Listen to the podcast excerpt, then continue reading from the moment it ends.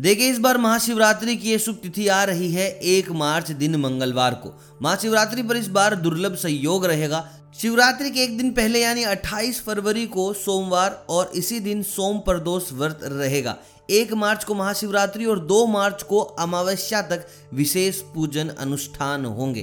देखिए, मान्यता है कि इस दिन भगवान शिव और माता पार्वती का विवाह हुआ था और भोलेनाथ ने वैराग्य जीवन त्याग कर गृहस्थ जीवन अपनाया था। इस दिन व्रत रखने से सौभाग्य में वृद्धि होती है। देखिए, पिछली दो शिवरात्रि से ये शिवरात्रि थोड़ी अलग, इसलिए भी रहेगी कि कोरोना संक्रमण थम चुका है। मंदिर और शिवालयों में जाना शुरू हो चुका है तो सारे श्रद्धालु गण मंदिरों में जाकर करेंगे अपने बाबा का दर्शन।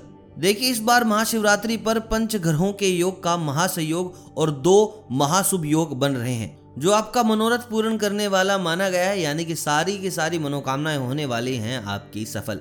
मंगलवार को मकर राशि में शुक्र, मंगल, बुध, चंद्र, शनि के सहयोग के साथ ही केदार योग भी बनेगा, जो पूजा उपासना के लिए विशेष कल्याणकारी है। शिव पूजन का संयोग 28 फरवरी यानी सोमवार को प्रदोष से शुरू होगा। इसके चलते तीन दिनों तक पूजन अनुष्ठान होंगे। एक मार्च को महाशिवरात्रि, दो मार्च को अमावस्या होगी। इस दिन श्रद्धालु पूजन कर अनुष्ठान का समापन कर सकते हैं। अब बात करते हैं शिव पूजा का शुभ मुहूर्त क्या है।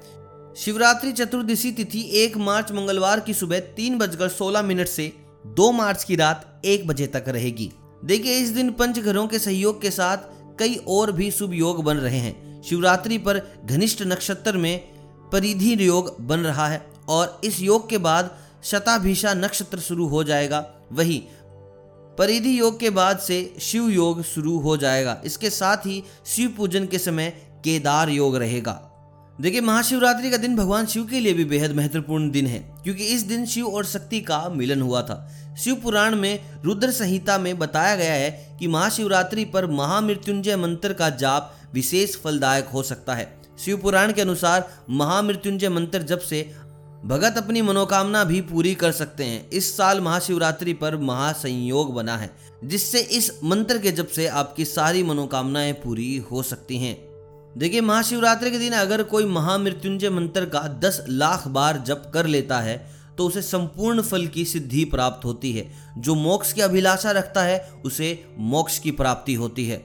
दोस्तों, कुछ बातें ध्यान देने वाली भी हैं, जैसे कि आप इस दिन काला कपड़ा बिल्कुल भी ना पहने भगवान शिव को आप तुलसी अर्पित ना करें, टूटे अक्षत अपनी पूजा की थाली में ना रखें और जो आपकी शिवलिंग है, उसकी परिक्रमा ना लगाएँ। इन बातों का भी रखें आप पूरा पूरा ख्याल।